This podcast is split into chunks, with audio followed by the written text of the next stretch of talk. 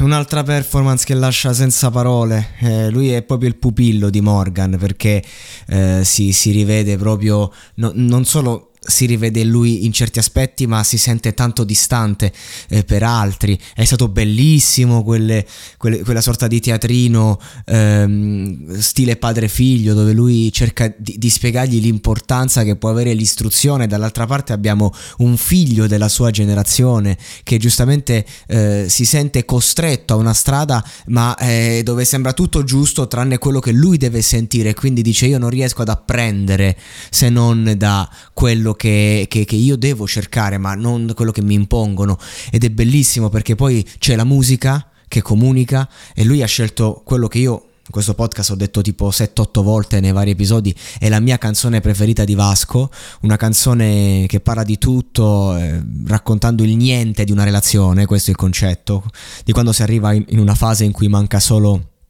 il coraggio, non quello di stare insieme, ma quello di dire basta, un supplizio, eh, un punirsi, una canzone che solo chi si sente veramente rifiutato nella vita può capire, eh, perché è una canzone dove in una coppia ci si sente rifiutati da entrambi e si va avanti per abitudine o forse un po' anche per dispetto, ci ritroviamo a vivere eh, nello stesso letto, questo è il concetto, giusto, giusto quello, è, ed è, che dovrebbe essere la cosa che più unisce, invece è una cosa divisoria perché davanti all'unione eh, massima se ci si sente separati allora c'è la solitudine più estrema e questo ragazzo è lì, sa benissimo di cosa sta parlando, arriva dritto al cuore, fa bene Morgan a distendersi ma quanto può durare? Arriva allo stomaco, fa, fa, fa venire il bruciore all'intestino perché questo ragazzo magari è vero che non ha gli strumenti eh, conoscitivi che che un Morgan vorrebbe per le nuove generazioni,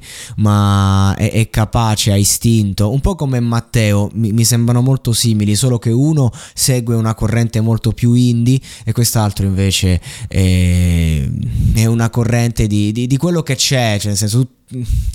Non, non lo so, è, è lui, è, lui è forte, ha